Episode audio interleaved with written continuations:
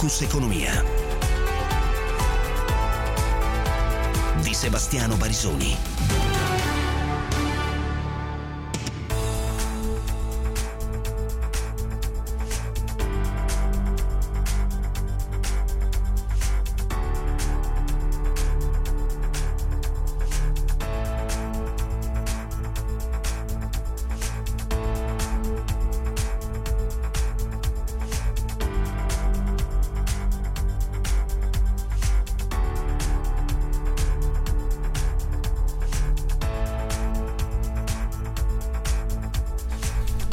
(17:09) inizia l'ultima puntata della settimana di Focus Economia, puntata in cui vi sarà la poco invidiabile classifica della settimana, a cavallo diciamo tra piatti innovativi e piatti della tradizione, e innovativi purtroppo perché sta entrando una sottocategoria della classifica ormai da intere puntate, ma non voglio anticipare alcune cose, figuratevi. E invece poi parleremo anche dei dati di oggi diffusi dall'Istat, ma non per una fotografia che ahimè era presumibile, nel senso che c'è stato un problema. L'Istat oggi si è rivolta soprattutto all'andamento dei consumi, e come era prevedibile, insomma, il dato è abbastanza aggiornato perché è relativo al mese di febbraio e anche a tutto il 2020, una spesa per consumi finali che si è contratta di quasi l'11% e ha visto al contempo un aumento della propensione al risparmio che è raddoppiata, a dimostrazione che ci sono, io le chiamo due Italie, è probabilmente un po' semplicistico, però ci sono due mondi in questo momento di chi ha difficoltà a consumare perché ha difficoltà ad avere un reddito e di chi non consuma perché non c'è opportunità, vedi lockdown, le zone rosse e arancioni, o perché, come spesso ripetiamo, non vi è un motivo culturale e sociale, penso a tutto il tema dell'abbigliamento, calzaturiere e quant'altro, e non consumando aumenta i risparmi. Sono due casi completamente diversi, però faccio notare che a fronte di un crollo dei consumi dell'11%, la propensione al risparmio è raddoppiata sul 2019, passando dall'8% al 15,8%. Fa notare l'Istat che le misure di sostegno al reddito, i 600 euro, poi 800, il primo ristori, il secondo ristori, adesso i sostegni, hanno mitigato il calo del reddito disponibile, che ciò nonostante, quindi nonostante le misure di sostegno, ha avuto un calo del 2,8% e quindi 32 miliardi di euro in meno complessivamente di potere d'acquisto da parte delle famiglie italiane. Faccio notare che era dal 2014 che invece il potere d'acquisto, che è il reddito disponibile espresso in termini reali, continuava a aumentare, quindi si è interrotta una sequenza positiva da almeno il 2014. Il risparmio cresce non solo in Italia ma in tutta l'area euro, perché la dinamica è abbastanza simile anche negli altri paesi. Per quello che riguarda la contrazione delle vendite a febbraio, che hanno un po' recuperato su gennaio ma sono ancora in calo del 6% su febbraio 2020, cresce solo il web e sono in calo anche i discount. Febbraio è migliorato, dicevo, rispetto a gennaio. Attenzione però, perché poi marzo sappiamo è stato un nuovo mese di chiusure, lo dico perché non vorrei essere facile profeta su questo, però il tema di cui parleremo è capire anche lo scarto che c'è tra l'emergenza Covid come emergenza sanitaria e quindi la campagna vaccinale, la necessità che venga fatta come ha chiesto Draghi, Figliuolo, e come poi vedremo invece non è stato fatto da alcune regioni, alle categorie indicate, quelle che sono più a rischio di ricovero e ahimè anche di decesso, e quindi di creare pressione sulle strutture ospedaliere e di mantenere poi le regioni in rosso, in arancione anche per questa pressione sulle strutture ospedaliere. Questa è la variabile ed elemento sanitario e anche economico, perché se sei in rosso è diverso che se sei in giallo, complice anche la pressione su terapie intensive e subintensive, reparti ordinari. Poi c'è però la variabile economica, dove, come dicevano i nostri ospiti la scorsa settimana, c'è una componente anche psicologica. Io sono molto d'accordo con quello che dicevano lo psichiatra Crepè e lo psicologo Legrenzi la settimana scorsa in questo programma. L'uomo non è fatto, l'essere umano, non è fatto solo di cellule, che è la visione classica del virologo, del medico. Per carità, non è solo biologia, è anche psiche, sociologia, anima. Cosa vuol dire? Riascolteremo alcuni di questi passaggi. Vuol dire che non basta dire ok, hai fatto il vaccino e, per usare l'espressione usata, switch off, da switch off passi a switch on. Non sei un pulsante. Il corpo reagisce in un modo, la testa in un altro. E appunto sulle prospettive d'acquisto e gli investimenti e le attese, che sono variabili anche molto economiche, ahimè influiscono tanto la campagna vaccinale quanto anche elementi non di carattere medico. E questo mi interessa per capire quando, a fronte di una campagna vaccinale che speriamo essere in accelerazione, che porti il più possibile la protezione delle varie fasce d'età del paese, quanta parte invece resterà come cicatrice strutturale e quindi culturale nella dinamica dei consumi. Io posso essere anche vaccinato, ma poi deciderò quando sarà possibile di tornare al ristorante come prima, di comprare l'abbigliamento come prima, oppure il passaggio qui non è solo di carattere medico, perché poi è inutile girarci attorno. A mio avviso c'è questa componente che è una componente che poi ha un influsso molto forte anche sull'economia. Ne parleremo nella seconda ora del programma. 349-238-6666 per sms, WhatsApp e la diretta, ripeto, è solo in questi giorni abbiamo un problema tecnico, non c'è la diretta video. Su Facebook c'è la diretta audio, ma non video, c'è il canale YouTube, mi dicono. Vedo adesso una notizia che era ampiamente attesa, però la voglio dare comunque. Passano in arancione la Calabria, l'Emilia Romagna, il Friuli Venezia Giulia, la Lombardia, il Piemonte e la Toscana. Quindi da martedì, se ben ricordo adesso il meccanismo, in arancione queste regioni, e hanno conseguenze importanti sui negozi di abbigliamento, sui parrucchieri e quant'altro, ma è una notizia importante anche e soprattutto per gli studenti, perché il governo ha chiarito che quando la regione è in arancione, senza se e senza tante deroghe, ma vanno non solo anche le seconde e le terze medie, ma anche tutte le superiori in didattica tra il 50 e il 75%. Quindi così capiterà, perché per fortuna il governo con l'ultimo decreto ha messo fine a questa Italia fatta d'Arlecchino, perché ogni regione poi interpretava come voleva le restrizioni sempre più restrittive, così, che sono molto spesso le stesse regioni che troveremo in classifica quando invece si trattava di essere molto rigorosi sulla campagna vaccinale. Non voglio anticipare la classifica, so già qual è l'obiezione: mancano i vaccini, verissimo, e occorrevano indicazioni molto forti da parte del governo. Allora, che il piano vaccinale, quello fatto da Arcuri, fosse molto chiaro solo nella primissima fase, medici, operatori sanitari e RSA, può essere vero. Che poi si è dovuto intervenire due volte, lo ascolteremo, l'ultimo intervento ieri, il neopresidente del Consiglio Mario Draghi e anche il neocommissario, per ricordare alle regioni i criteri che devono essere seguiti, cioè rischiosità, pazienti fragili e età anagrafica, è altrettanto vero.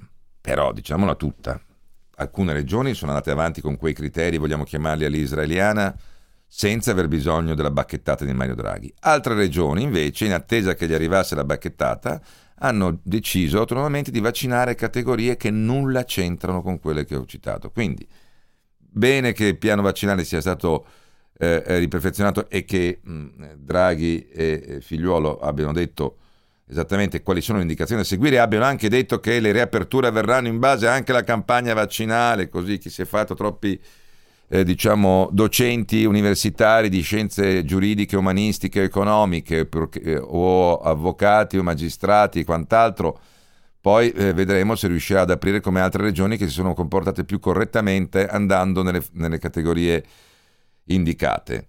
Però che tutta la colpa sia solo del piano vaccinale, perché i presidenti delle regioni non sapevano cosa fare, questa è una grandissima balla. Tu potevi andare avanti lo stesso con categorie più stringenti. Cito il caso più virtuoso di tutti, che a me risulti, come numero di over 80 e over 70, che è la regione Lazio, per citare una regione grande. Lì si è andati avanti comunque senza che te lo dicesse poi il generale Figliuolo o il presidente del Consiglio Draghi. La Sardegna passa in zona rossa, notizia di qualche istante fa, anche questo ampiamente atteso. Dicevo, 349-238-6666 per sms e WhatsApp. Andiamo con le notizie in breve.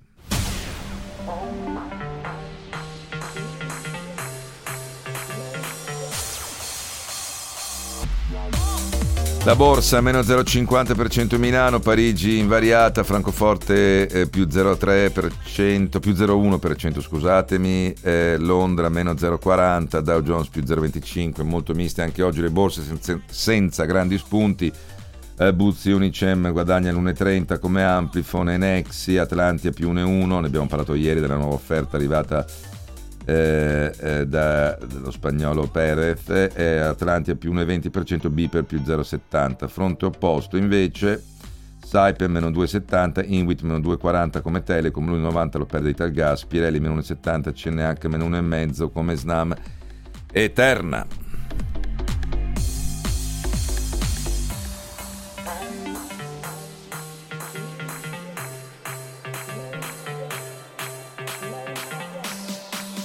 Dunque, sulle notizie in breve c'è stato un asta di botto a un anno, il tasso è calato al meno 0,43%, lo spread è a 103 punti. Comunque la Corte dei Conti dice blocco dei licenziamenti non deve, la memoria sul diario sostiene, non deve ritardare le ristrutturazioni, definisce giustificabile ma non condivisibile il blocco delle cartelle e quindi il fatto di aver fatto slittare il pagamento di debiti fiscali e annullare quelli di importo limitato del periodo 2000-2010 non appare condivisibile, dice la Corte dei Conti, perché incide in modo significativo sulla futura azione di riscossione dei crediti pubblici, cioè uno si attende magari un altro condono, traduco io, sia perché si risolve in un beneficio erogato a un vastissimo numero di soggetti, molti dei quali presumibilmente non colpiti sul piano economico dalla crisi, come dire, dai un vantaggio anche a soggetti che i soldi da pagare ce li avevano, non sono tutti colpiti dalla crisi. E anche la Banca d'Italia dice il condono crea incentivi negativi e disparità. Lo dico così, poi ognuno si fa i conti a partire dai partiti che più avevano spinto sulla richiesta dello stralcio delle cartelle. Va anche detto che invece parte di queste cartelle erano diventate inesigibili, diciamo, dal punto di vista dello Stato. Qui c'è uno e c'è anche l'altro.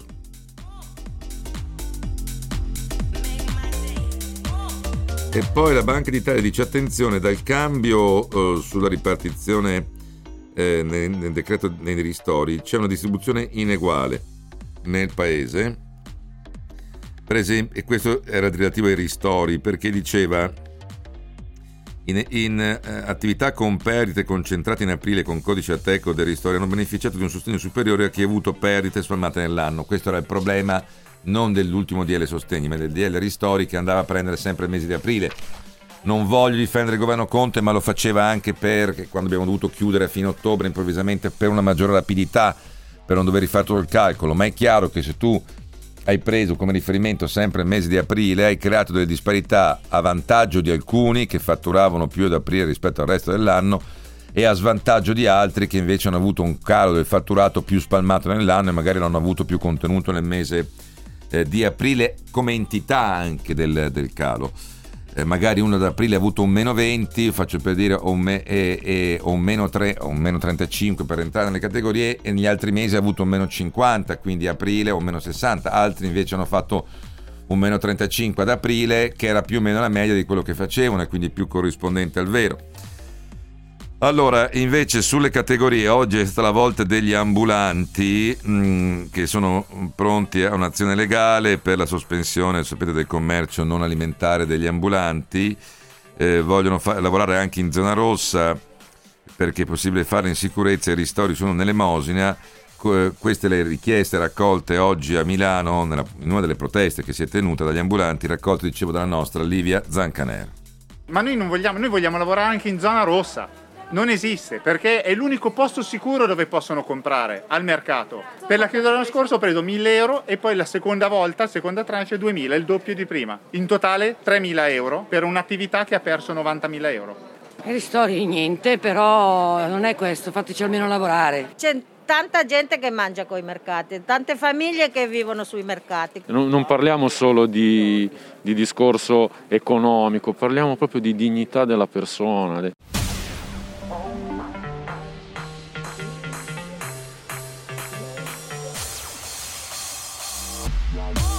E lunedì ci sarà un incontro con il prefetto, da martedì resteremo aperti in ogni caso, ha spiegato il presidente di APECA, che è l'associazione provinciale esercenti per il commercio ambulante di Confcommercio, sempre a microfono della nostra Livia Zancaner. Lui si chiama Giacomo Enrico.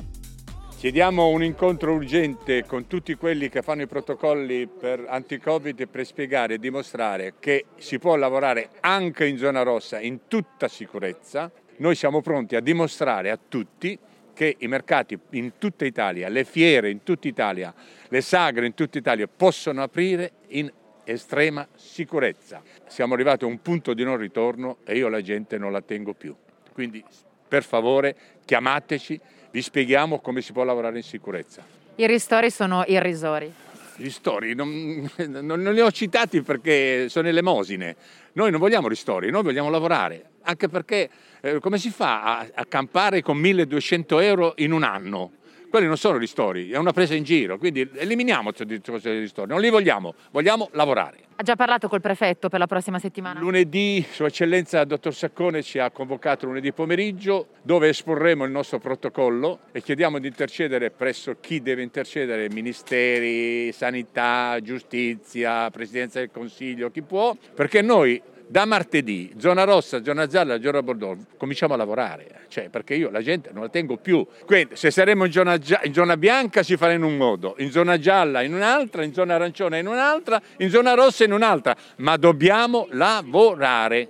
Avete una stima delle perdite finora del settore? 100%, non se ne parla, è inutile fare stime, gli alimentari si sono ancora salvati, se si può lavorare con gli alimentari si può lavorare anche non alimentare, in estrema sicurezza.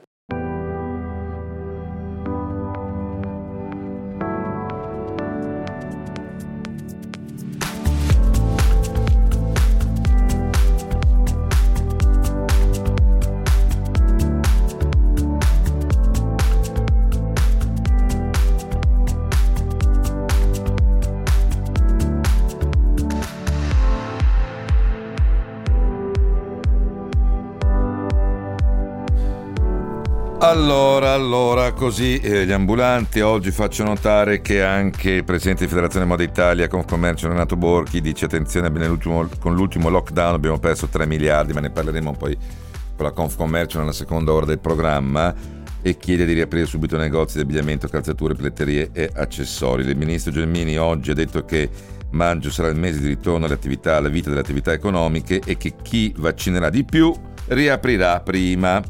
Anche il governatore della Banca d'Italia, Visco, oggi ha detto la ripresa è fragile anche per i ritardi della campagna di vaccinazione. E avete capito dove sto arrivando.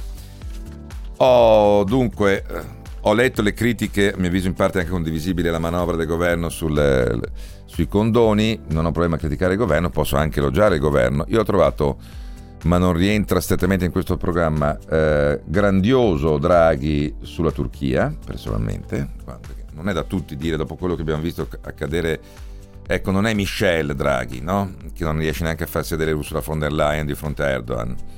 Dire, è un paese di cui abbiamo bisogno, anche se chiaramente è una dittatura, si sono arrabbiati i turchi, ma come no? Chiedetelo ai generali in carcere, chiedetelo ai curdi che tipo di democrazia è la Turchia. Dopodiché il fatto che noi abbiamo rapporti economici con paesi che non sono certo delle democrazie, Cina, Turchia, anche in parte la Russia, non è un mistero per nessuno. Però insomma c'è un passo un po' diverso tra Draghi e Michel. Uno non riesce neanche a cedere la sedia, l'altro dice alla Turchia quello che è, la Turchia si è offesa, è stato richiamato l'ambasciatore italiano e per consultazioni ha detto pensate alla vostra storia Mussolini, ma dai per favore, ma io dico con massimo rispetto al popolo turco, a tutti gli amici turchi, ma non è inutile tirare fuori la storia perché ora mi tocca tirare fuori il genocidio armeno, vogliamo parlare del genocidio armeno? No, dai, su.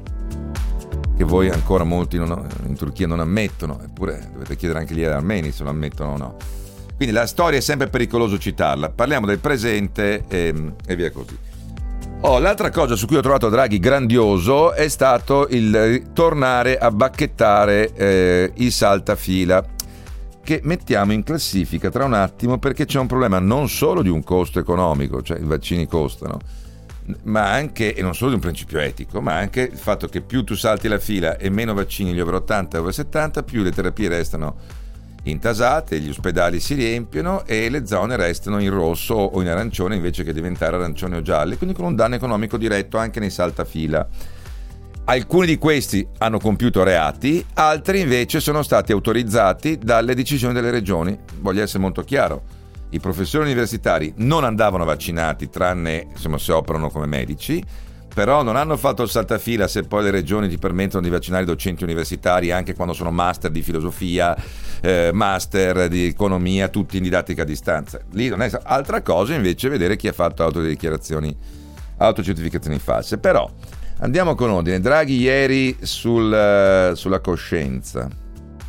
Il generale Figliuolo uscirà poi con una direttiva al riguardo per le regioni, e qui rispondo alla disparità tra regioni, ma uno un po', come dire, banalizzando, dovrebbe dire smettetela di vaccinare chi ha meno di 60 anni, smettetela di vaccinare i giovani, i ragazzi o comunque i ragazzi, so io posso dire di 35 anni, psicologi di 35 anni perché sono operatori sanitari anche loro. Queste platee di operatori sanitari che si allargano in questo modo, ma con che coscienza un giovane o comunque uno che non è compreso nelle prenotazioni salta la lista e si fa vaccinare?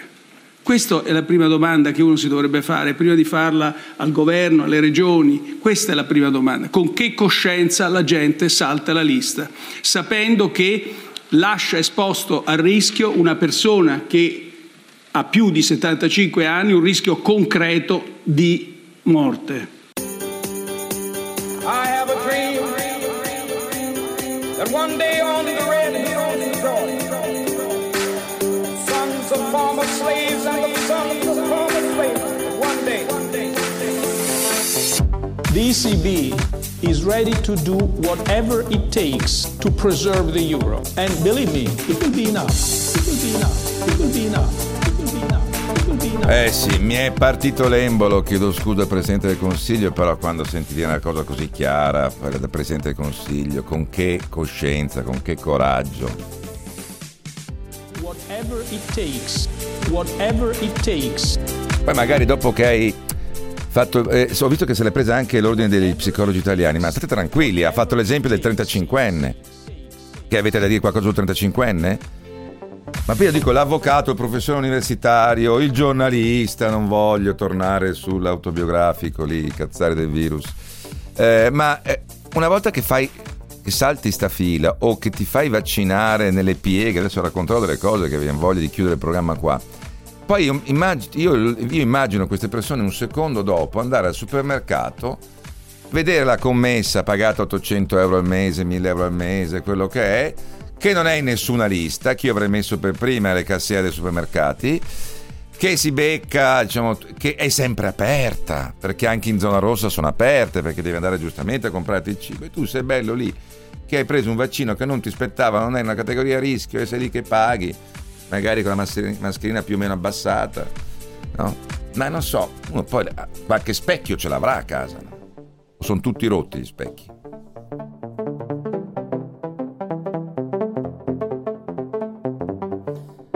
Allora, però per essere corretti diamo anche la risposta delle regioni. Questa mattina c'era il presidente della regione Abruzzo, 24 mattino, su Radio 24, appunto con Simone Spezia, Marsilio, ha detto non so da chi si informa Draghi, ma è inutile cercare i colpevoli su Marte, mancano le dosi, ci dite sbrigatevi ma non ho dosi. Trasformare una campagna che ha vaccinato e sta vaccinando milioni di persone nella campagna dove è pieno di furbi che passano, sì. E quindi guardi, la verità è che non si è vaccinato chi si deve vaccinare perché non ci sono i vaccini, punto. Quindi è inutile cercare colpevoli su Marte. È stato fatto un contratto con l'Unione Europea che è un contratto sbagliato, capestro, che ci ha messo in difficoltà, che ci ha fatto ritardare di 2 mesi la chiusura della campagna vaccinale sui più fragili. Abbiamo ricevuto negli ultimi giorni, finalmente cominciamo a vedere un po' più di dosi che hanno incrementato la possibilità di programmare e di mettere in campo tutto il potenziale. Se non ci danno i vaccini è evidente che non si può completare il ciclo di vaccinazione e peraltro per gli ultraottantenni era possibile ed è possibile farlo soltanto con le dosi di Pfizer e Moderna, quindi non potevamo neanche prendere le categorie sotto 55 anni si sono cominciate a vaccinare perché l'AIFA e l'EMA ci dissero che AstraZeneca poteva essere vaccinato solo sotto quell'età. Oggi è l'esatto contrario, solo sopra i 60 anni. Ma capisce bene che si è posto il tema di che cosa fare di AstraZeneca, visto che poteva essere dato solo a quelle categorie di età, e si è andato sul personale scolastico, sulle forze dell'ordine, sui volontari della protezione civile e così via.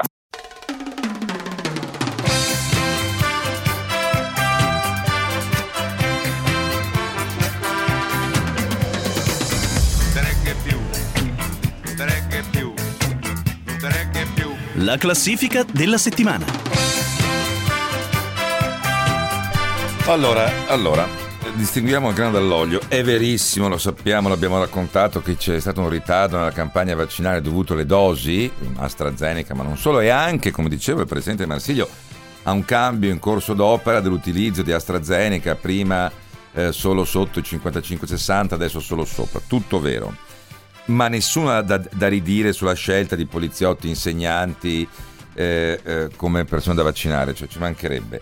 Però diciamola tutta, è così, c'è stato sicuramente un ritardo nella campagna vaccinale, però all'interno di questo poi ci sono state regioni che sono state più attente alle categorie e regioni meno, a dimostrazione che, come per la scuola, quando combatti una guerra come questa che stiamo combattendo contro il Covid, non puoi affrontarla con gli eserciti regionali, perché c'è quella virtuosa.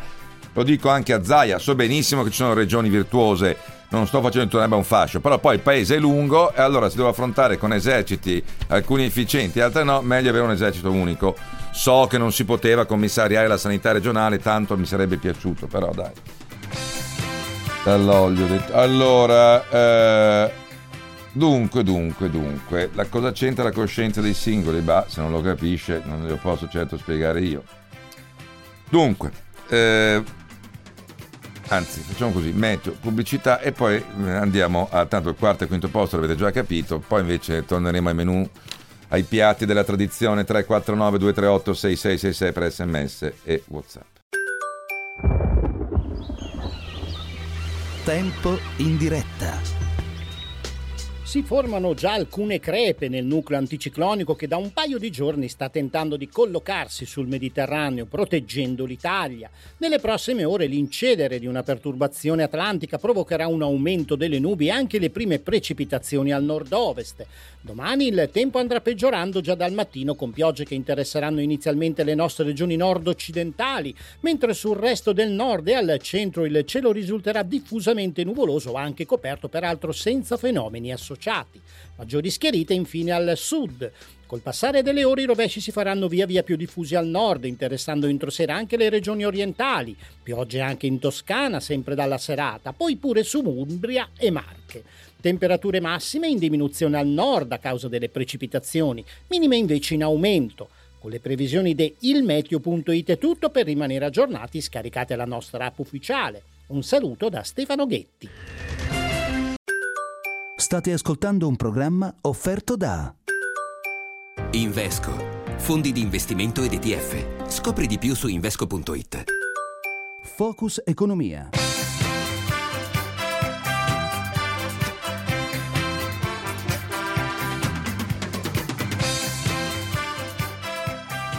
Il generale Figliuolo uscirà poi con una direttiva riguardo per le regioni, e qui rispondo alla disparità tra regioni.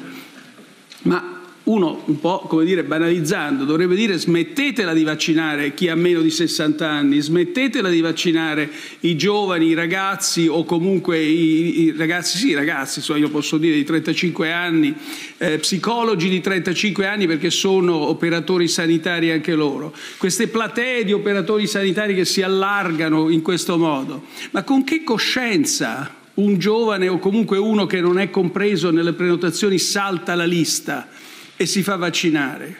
Questa è la prima domanda che uno si dovrebbe fare, prima di farla al governo, alle regioni. Questa è la prima domanda. Con che coscienza la gente salta la lista, sapendo che lascia esposto al rischio una persona che ha più di 75 anni, un rischio concreto di morte.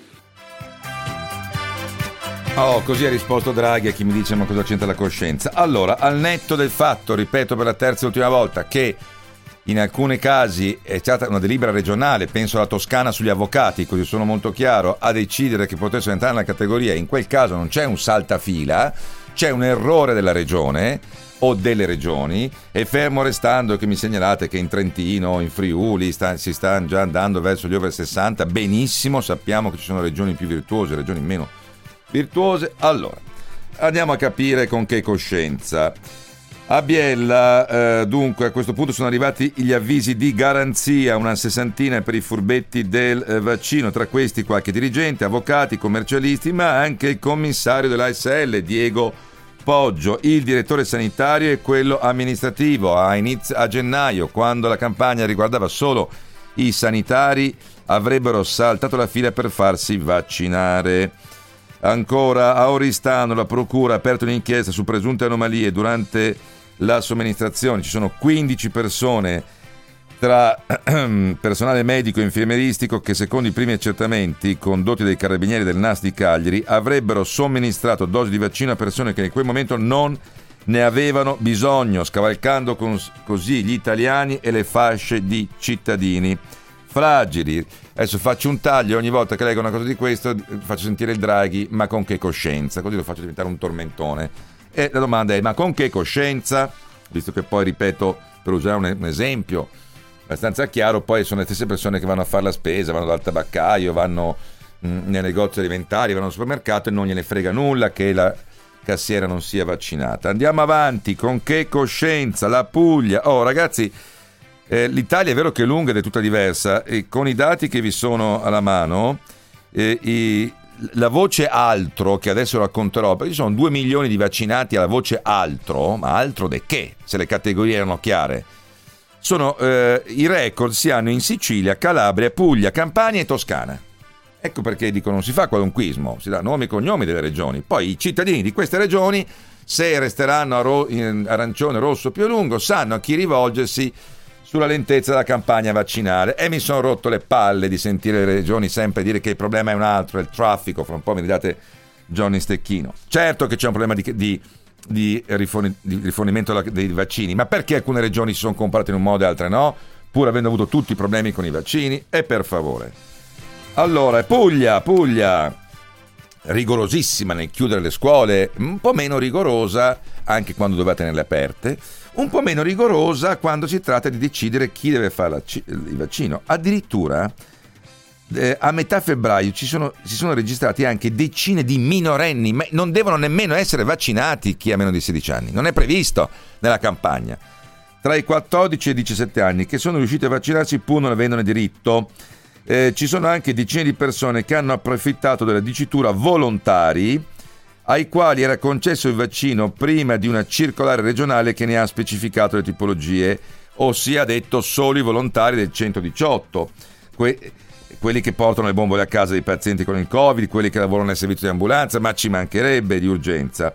Però fino a marzo, e continuo, ma con che coscienza, con che faccia, alcuni volontari del 118, pur avendone diritto, non hanno ancora ottenuto il vaccino perché mancano le dosi, ma nel frattempo sono esplosi i neovolontari, cioè ci sono stati tanti sono andati a iscriversi ad associazioni di volontariato per ottenere il diritto a vaccinarsi, prima che poi la regione chiarisse che era solo per il 118, e lo dice lo stesso coordinatore del nucleo ispettivo regionale sanitario della Puglia, l'avvocato Antonio La Scala. Sono vaccinati senza averne diritto, hanno tolto il vaccino a persone che ne avevano bisogno e che poi in molti casi sono morte.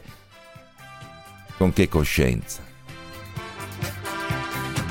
A Bari si sta allargando e questo è il quarto e il quinto posto della classifica assieme. A Bari si sta allargando la fase 2 della campagna vaccinale, ma si sta allargando e le somministrazioni per fortuna stanno andando anche ai caregivers di chi ha meno di 16 anni ed è disabile. Però dallo scorso fine settimana di Pasqua. Però nel frattempo si sta allargando anche l'indagine condotta dai carabinieri del NAS, della Procura di Bari, sui presunti furbetti. Si concentrava fino a qualche giorno fa unicamente sulla fase 1 della campagna, quindi gennaio, medici e ospiti, medici, infermieri e ospiti delle RSA, personale sanitario ospedaliero. I reati che potrebbero essere contestati vanno dal falso all'abuso d'ufficio al peculato. Poi invece, visto che a febbraio anche in Puglia si sono allargate le prenotazioni ad altre categorie e fasce di età, l'inchiesta penale procede su alcune segnalazioni, ossia specifici accertamenti su alcune vaccinazioni straordinarie fatte a Pasqua e Pasquetta nei confronti di caregivers, perché si vuole vedere chiaro, e i militari nel frattempo anche sulla fase 1 hanno acquisito tutti gli elenchi delle persone che hanno ricevuto la prima dose e laddove hanno trovato anomalie per mancanza di indicazione della professione svolta o un'età sospetta dei destinatari o altre presunte irregolarità, hanno avviato accertamenti incrociati. La Procura ha acquisito il piano vaccinale regionale e le circolari sulle fasi di rischio e ha già sentito l'assessore alla salute Pierluigi Lopalco, che così si è espresso ieri a Effetto Giorno sul tema della vaccinazione dei ladri di vaccino, non furbetti, è troppo generoso. Sentiamo al microfono il nostro Alessio Maurizi. I sacerdoti nel piano vaccini nazionale, fra le priorità della vaccinazione sono le comunità civili e religiose, quindi le comunità religiose, cioè i religiosi che si trovano a dormire insieme, tanto per capirci, no? In un convento, in un seminario, in una comunità religiosa, hanno diritto alla vaccinazione. Tenete presente che noi nei conventi di suore, abbiamo avuto dei brutti focolai, quindi queste erano categorie che andavano vaccinate secondo il piano vaccini. Poi questa storia dei minori, io ho visto che qualcuno di questi erano degli errori di battitura, erano errori di inserimento di data di nascita e hanno fatto scandalo. I veri e propri furbetti sono davvero pochi, e sono, mi lasci dire, anche fisiologici, una campagna vaccinale di queste dimensioni.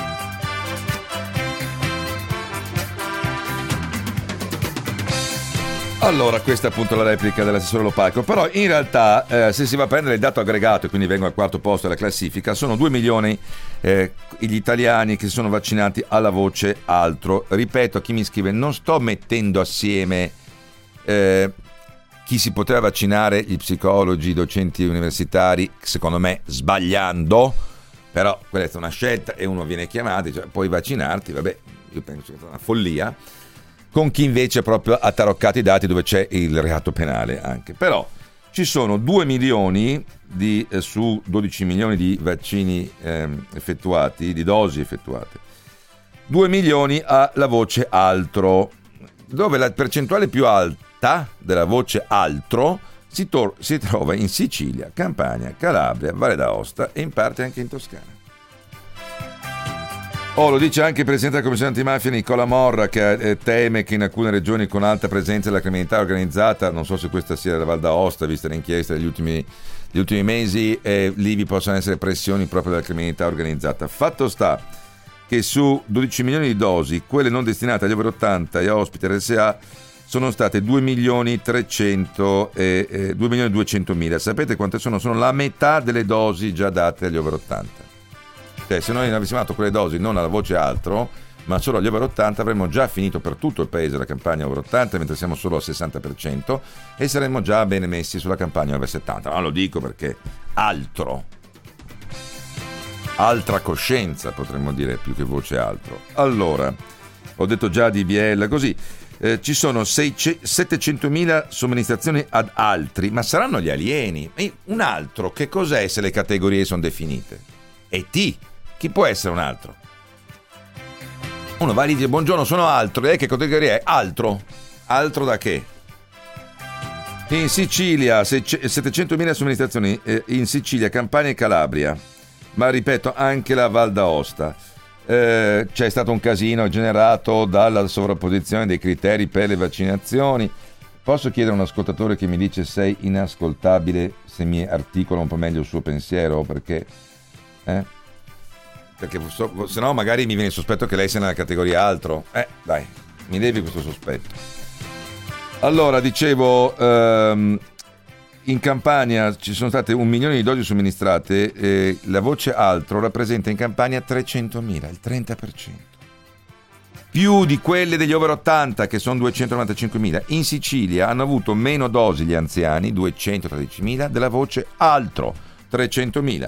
Idem in Valle d'Aosta, 87.800 vaccinati, la voce altro contro 88.000, siamo lì, scusatemi. No, 87.800 alle persone sopra 80 e 88.000 agli altri. Altro, in Calabria 88.000 dosi agli ultraottantenni, 88.000 dosi agli altri. Altro. Ripeto, non forze dell'ordine, non operatori sanitari, non pazienti, non caregivers veri, non finti e non persone fragili, altro.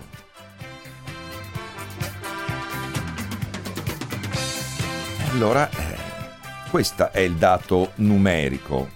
Poi uno può pensare che sia colpa solo delle regioni, colpa dei cittadini, colpa della coscienza. Siamo a questo punto, 2.200.000, in alcune regioni si arriva appunto al 30% del totale, che hanno vaccinato gli alieni. Vabbè, facciamo così nessuno si arrabbia, gli alieni. Abbiamo vaccinato Marte. Andiamo al terzo posto della classifica, dove torniamo, come dicevo, ai piatti della tradizione, perché così sì, qualcuno mi dice vari ed eventuali, sembra la riunione di condominio, vari ed eventuali, no. Ma non ce l'ho con gli odontotecnici, dico semplicemente che non è accettabile essere è altro rispetto alla coscienza, dai, ma per favore, sì. Ma è ovvio che rispondo al volo a alcuni messaggi, è ovvio che la responsabilità, se volete la mia classifica della responsabilità, in primo luogo è tua, la tua coscienza, il tuo cavolo di specchio, se ce l'hai. Poi è di chi te lo consente, sbagliando in alcuni casi, non vigilando in altri, e poi è anche dell'assenza di dosi, ma a maggior ragione se c'è un'assenza di dosi, scusatemi, se ci fossero dosi per tutti, ma manco l'avrei messa in classifica. Ma proprio nel momento in cui c'è una scarsità del bene che diventa importante dare alle categorie prioritarie, ma per favore,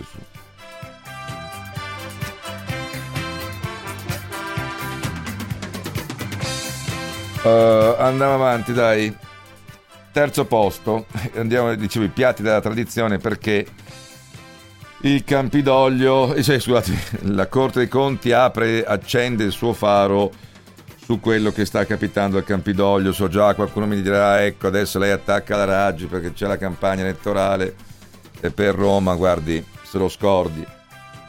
Allora, che cosa è successo? È che ha aperto un'indagine alla Corte dei Conti perché c'è l'ipotesi di un danno erariale complessivamente da 300.000 euro sui conti del Campidoglio. Che cosa è successo? C'è stata un'ultima informata di nomine varata dalla Giunta Raggi, e la Corte dei Conti vuole verificare se le ultime 11 assunzioni possono aver causato danni alle casse del Comune. Nello specifico, il caso che ha destato più imbarazzo è quello della fidanzata di Gianni Lemmetti, assessore al bilancio del Comune. Lei si chiama Silvia Di Manno, faceva la libraia a Pietrasanta, mestiere e professione più che nobile, ed era entrata, lo dico perché ho capito che c'era la retorica dei 5 Stelle, uno vale uno, abbiamo visto che si è schiantata sull'uno vale quello che vale nella vita, fermo restando diritti e doveri che sono identici per tutti, però non capisco il curriculum che l'abbia portata, dico nel massimo rispetto, a entrare nello staff del titolare dell'urbanistica Luca Montuori, con una delibera votata durante la riunione di giunta del 17 marzo. Ancora, la sua assunzione in veste di segretaria politica e il contratto le garantirebbero 23.000 euro lordi fino alla fine del mandato Raggi. Si è arrabbiata molto anche la Raggi stessa. Poi c'è un'indagine su cui si concentra il pool coordinato dal procuratore regionale Pio Silvestri e riguarda la vicenda di Cristiano Battaglini. Dunque, perché la Lemmetti lo ha conosciuto sui campi dell'Unione Pallavolo Camaiorese, e anche qui cosa più che nobile giocare a pallavolo, non è di solito un elemento essere compagno di pallavolo come di calcetto che ti porti a avere una scelta di carattere curriculare, possiamo dirlo così. Allora poi lei lo ha chiamato a Roma nel 2017 con prima un contratto da 41.000 euro annui, poi nel frattempo si è laureato all'Università Telematica I Campus e ha ottenuto un doppio scatto di stipendio, perché è salito prima a 55.000 euro l'anno Cristiano Battaglini, poi promosso capo staff ed è su questo che sta anche su questo che sta investigando la Corte dei Conti, a 91.000 euro l'anno. Ora è scoppiato un caso sollevato da Fratelli d'Italia, perché lui si presenta come ingegnere, ma il Consiglio Nazionale degli Ingegneri dice: Battaglini non risulta iscritto al nostro albo e solo chi ne fa parte può fregiarsi del titolo ingegnere. Faccio notare che questo sarebbe forse l'aspetto più veniale, no? Qua in questo paese tutti ti chiamano dottore, che tu sia laureato o no. Allora, quello è l'aspetto più veniale, capire se ha le competenze, ingegnere o non ingegnere, per svolgere il suo ruolo con quello stipendio. Complessivamente 300.000 euro di indagine della Corte dei Conti. Vedete che torniamo sui piatti della tradizione?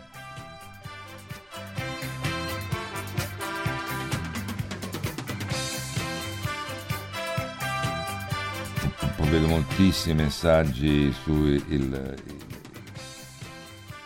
meno male che è intervenuto Draghi e il generale Figliuolo. Ho visto una cosa strampalata di qualcuna che dice, una scrittrice forse, ma un generale senza esercito, se dobbiamo usare un generale vuol dire che il paese è la frutta. Ma per favore, no. Ormai tutti parlano di tutto.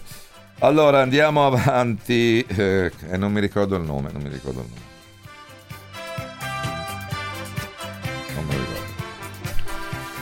Andiamo al secondo posto della classifica, se riesco a beccarlo in questo caso, perché era... Oh, eccolo, eccolo qua. Qui proprio pasta alla norma, fusilli al pesto, proprio tradizione classica, carbonara, visto che si celebra la giornata, amatriciana, mi sta avendo una fame, un classico, i consiglieri regionali, poi dici ce l'hai con le regioni, insomma... della Campania, ma qui guardate la cosa è fuori da ogni grazia di Dio.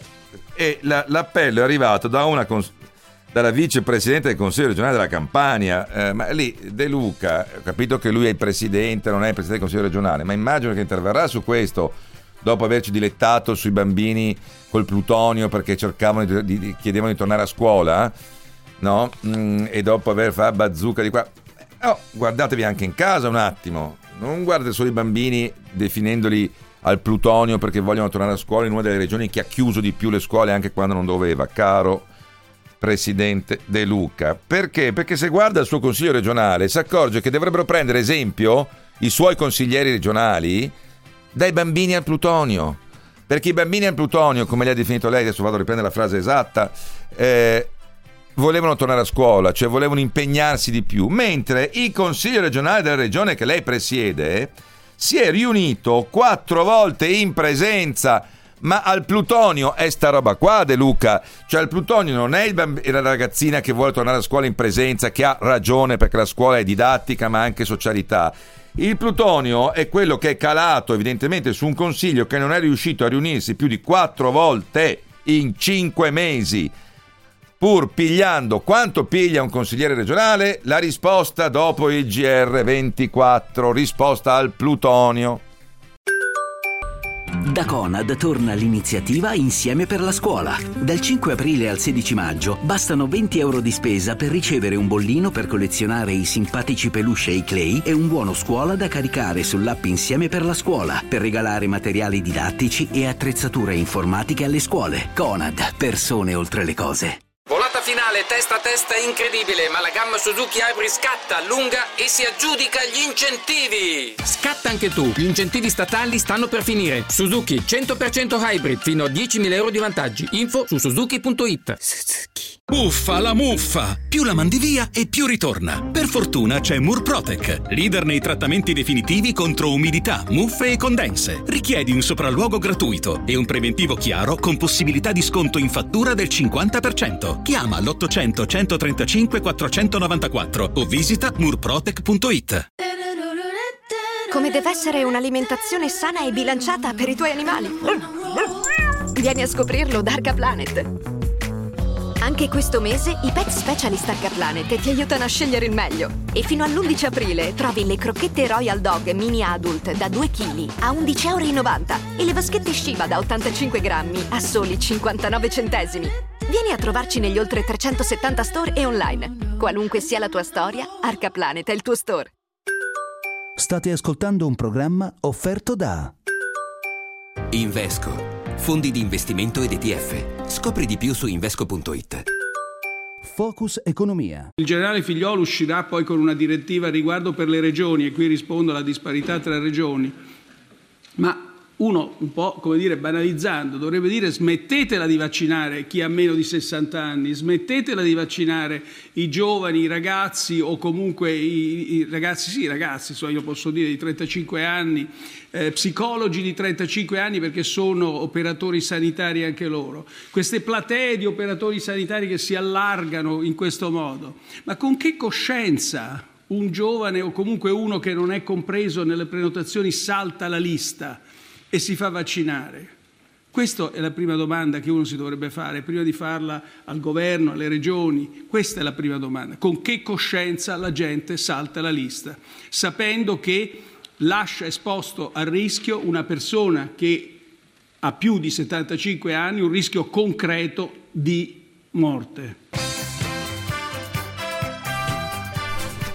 Eh sì, poi tra l'altro è appena arrivata la notizia degli oltre 700 decessi ieri.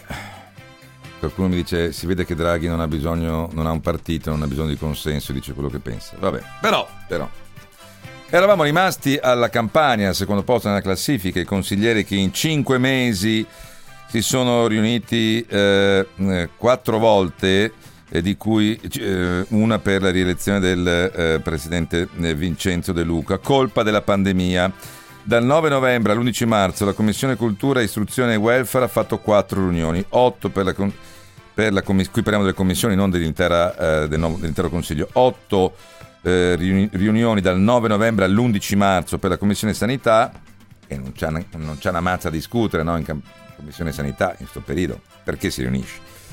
E fino al 5 febbraio la Commissione Bilancio si è riunita 6 volte. Il presidente Gennaro Oliviero ha convocato i presidenti di commissione. Alcuni hanno difficoltà col personale, c'è gente anziana, col Covid non viene in ufficio. Tra l'altro è arrivata anche recentemente la scudisciata della Corte dei Conti, perché ha dato una stretta sull'assunzione di portaborse e collaboratori dei consiglieri, i cosiddetti comandati, definendo incostituzionale la legge regionale del 2002 in cui si pagavano comandati e compensi extra ai dipendenti del Consiglio, e hanno chiesto, la Corte dei Conti, i magistrati, la restituzione delle somme elargite negli anni, ben 48 milioni di euro versati a 1 migliaio di dipendenti. E appunto nelle ultime ore Valeria Ciarambino, vicepresidente del Consiglio regionale, ha scritto a Oliviero dicendo: non può sfuggire l'importanza della politica e del ruolo che ricopriamo in questo momento storico, occorre dare risposte concrete ai cittadini, altrimenti c'è una delegittimazione istituzionale. Resta inevasa la domanda: quant'è prende un consigliere, un presidente di commissione? Dagli 11.000 ai 12.000 euro lordi mensili.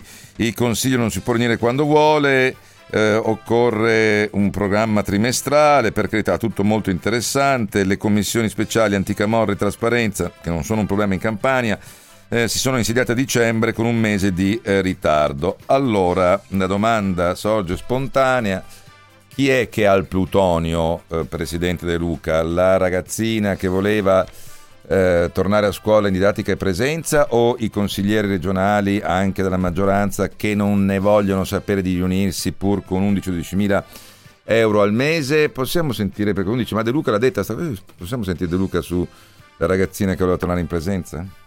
Mi è capitato di ascoltare interviste a qualche mamma. Io non ho incontrato in queste settimane neanche una mamma che di fronte ai dati del contagio avesse dichiarato disponibilità a portare i bambini a scuola comunque. Tuttavia mi capita di vedere un'intervista ad una mammina con una bella mascherina di tendenza, gli occhi ridenti e fuggitivi. La domanda del giornalista: lei che cosa dice per la chiusura delle scuole? Risposta: la mia bambina è venuta da me piangendo e mi ha detto: mamma, io voglio andare a scuola per imparare a scrivere. Credo sia l'unica bambina d'Italia che piange per andare a scuola. È l'unica bambina al mondo che dà pure la motivazione, perché voglio imparare a scrivere, perché mi manca la grammatica e la sintassi, mi mancano gli endecasillabi. Cioè questa povera figlia, evidentemente è un OGM, è cresciuta dalla mamma con latte al plutonio.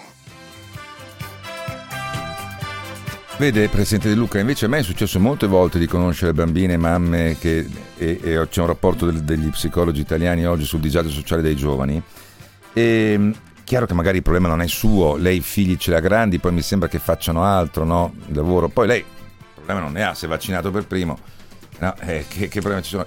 Però vede, io penso che il latte al plutonio o qualcos'altro al plutonio lo stiano bevendo i consiglieri del Consiglio della regione Campania, che non riescono a riunirsi neanche quando potrebbero. Allora, chi è che ha bevuto più plutonio? Una bambina che dice che vuole andare a scuola per andare in presenza, imparare a scrivere, vedere i suoi compagni, o il consigliere regionale che ha 12.000 euro non ne vuol sapere di riunirsi anche su temi molto delicati? Io vorrei sapere a chi gli italiani vorrebbero dare il latte al plutonio, anche solo i campani, visto che poi le conseguenze le pagano loro. Facciamo un rapido sondaggio, Presidente De Luca, accetto un WhatsApp al 349-238-6666 a chi indirizzare il cartone di latte al plutonio a cui lei ha fatto così elegantemente, anche nel descrivere in maniera un po' sessista la mamma, ma su questo cosa volete che vi dica? Perché la mamma perché non può avere gli occhi sorridenti, deve essere... ma una roba che... a chi vorrebbero dare latte al plutonio, va bene? Ho capito che lei non ha il problema dei figli a scuola, e ci mancherebbe. Ma non mi sembra appunto che i suoi figli abbiano problemi, no? Andiamo al primo posto della poco invidiabile classifica. And the winner is... Oh. L'abbiamo messo al primo posto della classifica non solo per il danno economico, ma a proposito di con che coscienza, con che faccia ti guardi allo specchio, per il periodo in cui questa cosa si è verificata, secondo l'accusa che ha portato all'arresto del sindaco di Opera, Antonio Nucera, perché il periodo riguarda 12 mesi fa, cioè in piena prima ondata pandemica in cui non si trovavano mascherine, non si trovavano guanti, non si trovavano i medici, ma anche banalmente i tassisti, dovevano girare, lavorare tutti senza mascherine, tassisti, le cassiere a cui ho fatto riferimento prima. Allora... lui, a costo di sottrarre le forniture alla RSA Anni Azzurri e distribuirle ai dipendenti e vigili, perfino all'ex moglie. Lui dunque è il primo cittadino di Opera, le agenzie sottolineano che è calabrese di Melito Porto Salvo, e ha condiviso con la 51enne compagna Rosaria Gaeta, palermitana, responsabile del settore urbanistica, edilizia e lavori pubblici del comune, che, lo ricordo, c'è anche un carcere lì vicino, ma è solo una coincidenza, che è a sud di Milano.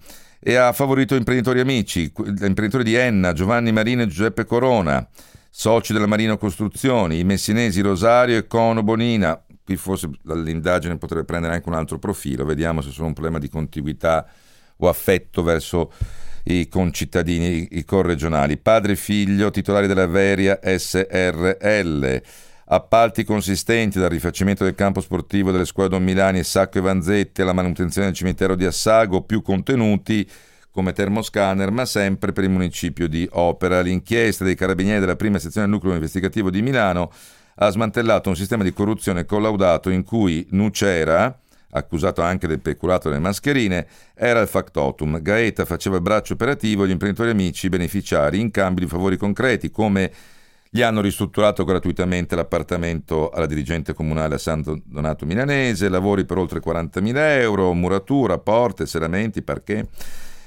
Certo, quando sei in lockdown.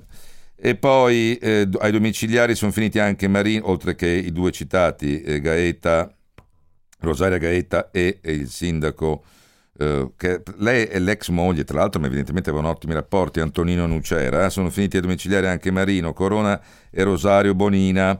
Interdittiva del divieto temporaneo di esercitare attività professionali anche per l'architetto bresciano Simone Firmo, accusato di aver manipolato il bando per il campo sportivo. E poi c'è di tutto.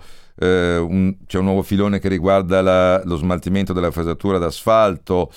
E ancora a Opera e a Locate e Triulzi, le demolizioni di marciapiedi a Monza e Segrate, 1.000 tonnellate di materiale che invece di essere stoccato presso i cantieri a €16 tonnellata veniva riutilizzato per ricompattare terreni sotto una tensostruttura sversati oppure sversati su terreni agricoli nel parco sud, interrati nel cantiere di una passerella pedonale.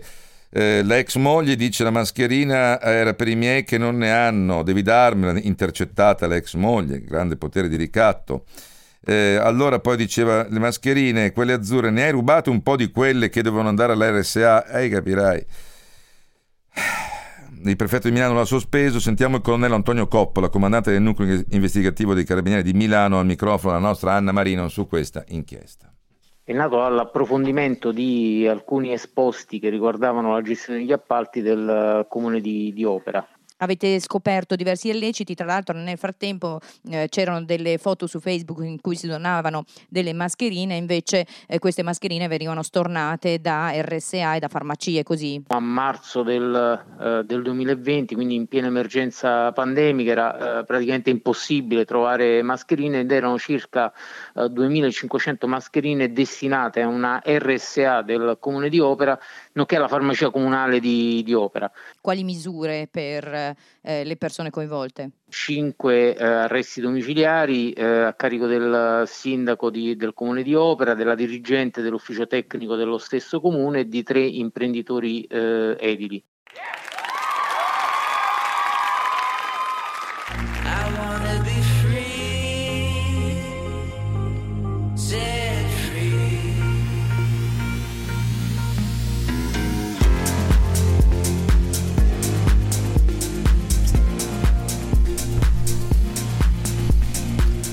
Allora, non riesco a usare il mio Prozac quotidiano con la startup, quotidiano, quello del venerdì, perché voglio passare un altro tema e quindi chiedo venia, ma lo riprendo sicuramente lunedì a Giorgio Proglio, amministratore legato di Tabui, a cui do appuntamento lunedì.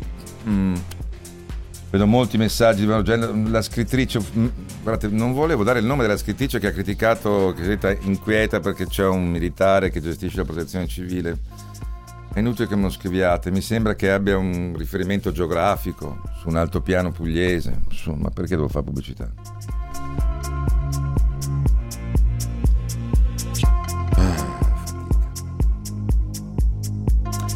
Mariano Bella, direttore dell'ufficio studi di Confcommercio, buonasera Bella. Buonasera, grazie per l'invito. Dunque, di cosa parliamo con lei? La spesa per consumi finali nel 2020 si è contratta dell'11%. Nel frattempo, come dicevo, la propensione al risparmio è raddoppiata dall'8% del 2019 al 16% del 2020. Lo fa notare oggi l'Istat dicendo che è vero che le misure di sostegno hanno in parte attenuato la caduta del reddito disponibile per le famiglie, che comunque è sceso di quasi il 3%, 32 miliardi di reddito disponibile in meno. Il potere d'acquisto è calato del 2,6%, interrompendo così una dinamica positiva in atto dal 2014, in cui continuava a crescere. La domanda e il risparmio cresce anche in tutta Europa. La domanda per lei è molto semplice, perché poi dentro l'Istat vediamo che a febbraio c'è stato un recupero nelle vendite al dettaglio, su gennaio, ma c'è ancora un calo del 5,5% su 2020, febbraio 2020 era un mese pre-Covid, calano le vendite comunque di tutti i canali tranne il web. Io ho una domanda per lei, forse epocale, nel senso che qui stiamo ragionando sulla campagna vaccinale, l'ho fatta nella prima ora, e anche gli abusi, la coscienza di chi salta le file, perché sappiamo che da lì arriva la principale risposta medica alla crisi pandemica, e quindi alleggerimento delle terapie intensive, ci auguriamo meno decessi, e della pressione sugli ospedali, e da lì si può anche ripartire con le aperture parziali, vedo alcune regioni arancioni la prossima settimana e via così.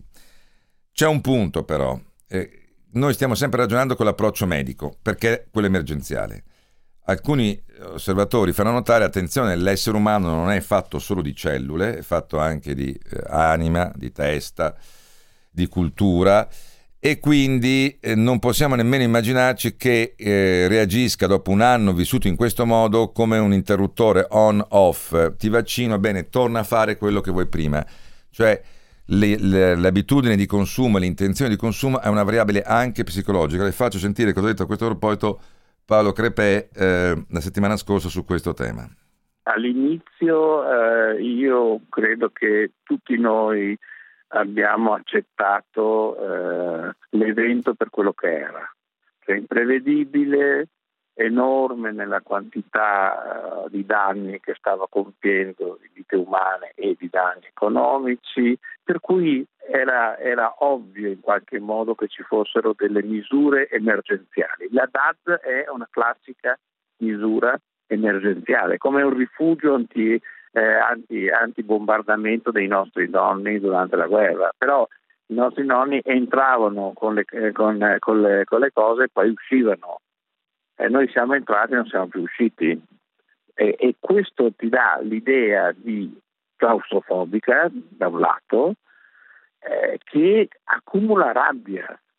Perché i ragazzi si danno appuntamento per accoltellarsi? Io lo uso sempre, i giovani, come una metafora in qualche modo. Perché non hanno una prospettiva, non hanno una visione, è stata tolta.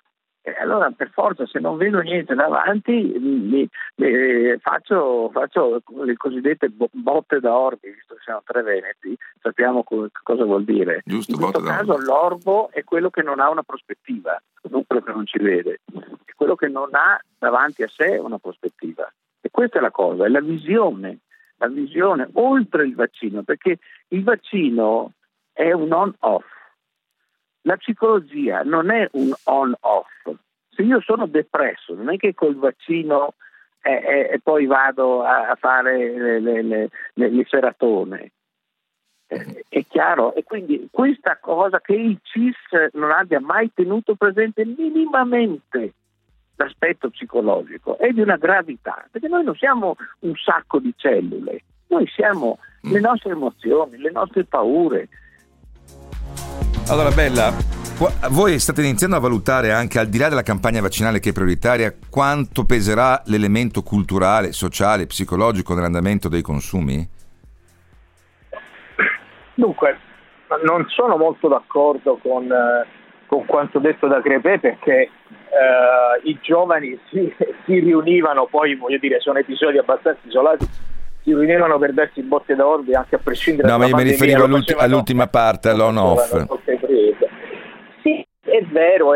Diciamo che a nostro avviso dipende da quanto dura.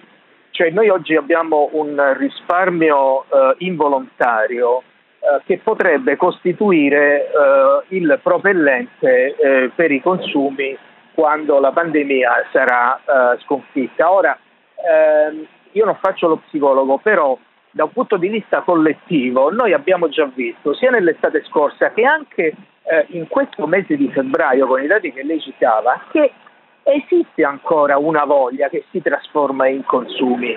Certo, nessuno può sapere quanto tempo ci vorrà, perché questo risparmio involontario, che è pronto a essere rimesso in circolo, si trasformerà in risparmio precauzionale. Mi deve consentire di fare, di utilizzare le categorie dell'economia. Cioè, se veramente si arriva alla depressione collettiva, per cui io ritengo che in un futuro prossimo il processo di accumulazione di reddito e di ricchezza sarà inferiore alle aspettative, alla coerenza rispetto al pre-pandemia, allora quel risparmio involontario si trasformerà in un risparmio strutturalmente che mi serve per fare fronte a un incremento di rischio. Ma queste cose dove sono state misurate? Io ho visto uno studio molto buono della Banca d'Inghilterra, che ha cercato proprio di spezzare queste due componenti di risparmio precauzionale e risparmio involontario sulla base della modellistica corrente. Sulla base delle conoscenze attuali noi non possiamo dire che questo risparmio involontariamente accumulato non si tradurrà in maggiori consumi. Dopodiché ci sono i problemi dell'inflazione, che sono collegati a questa accelerazione improvvisa, ma probabilmente non è il tema che ci interessa oggi. No, ma è importante quanto lei dice, perché io mi auguro che abbia ragione lei, la Banca d'Inghilterra, cioè che la minor quota possibile del risparmio obbligato, dei 185 miliardi in conto corrente dell'anno scorso in più, non diventi risparmio precauzionale, cioè non vada a essere messo in oro o mattone necessariamente, no? Perché allora a quel punto tu non hai più una ricaduta sui consumi. Ma lei ritiene, per concludere Bella, che da questo punto di vista l'idea che sto un po' tormentone di questa settimana, di dare, ieri Draghi ha detto non vi posso dare una data, dipende dai dati, scusatemi il gioco di parole, però l'idea di dare un obiettivo anche per fasi, guardate che tutto va bene per aprile, arriveremo qua per maggio, possa ridurre il rischio che il risparmio obbligato diventi risparmio precauzionale? Possa essere, noi abbiamo bisogno. La sento male, Bella, però io ho bisogno di sentirla. Pronto? Eccoci, prego. Sì, la risposta è sì. Noi abbiamo bisogno che la controparte istituzionale rassicuri gli imprenditori e anche i lavoratori non sul miracolo dei vaccini o sul miracolo delle riaperture di corpo, che dia un programma possibile e credibile, per cui in funzione di alcuni parametri che siamo in grado di controllare e che loro ci comunicheranno in modo trasparente, si possa riaprire gradualmente. Questo è ciò che bisogna fare, questa è la migliore medicina per l'economia oggi.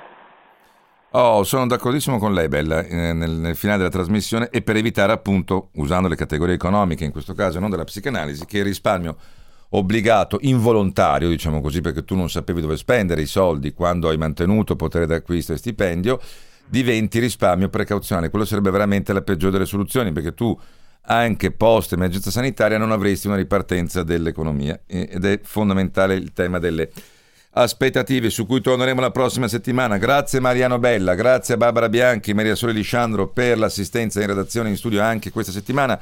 Da Sebastiano Barisoni l'augurio di un buon fine settimana, ci risentiamo lunedì dalle 17 in poi.